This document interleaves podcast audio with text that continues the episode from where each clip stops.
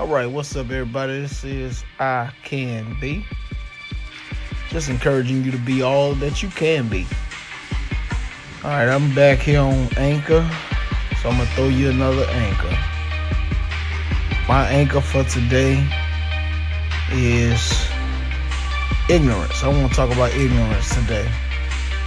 I know when we talk about ignorance, such a bad word. It's such a word that brings forth shame and it's a word that we don't like to use but i just believe that we should learn to use it in its proper context. Ignorance is simply the fact of saying i don't know about something. It's not a shame to be ignorant.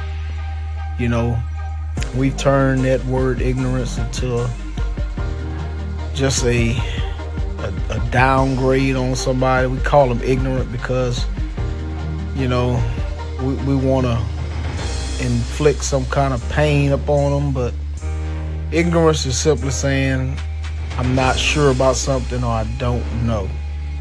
And I think in so many areas of our lives, we should just be honest with ourselves and say we're ignorant.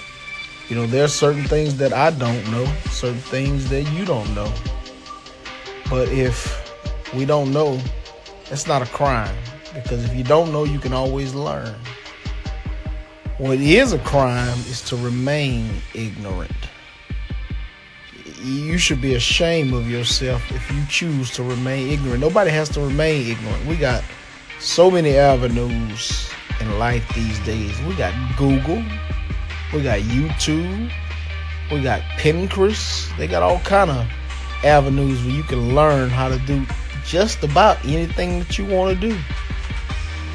Uh, I've, I've seen so many different examples, and you know, it, it's no excuse these days. You know, if, if you learn to perfect your craft, then you can be better than you ever imagined you could be. You could be better than anybody ever given you credit to be. But you got to make up in your mind that I will not remain ignorant no matter what, under all circumstances. I'm going to be better.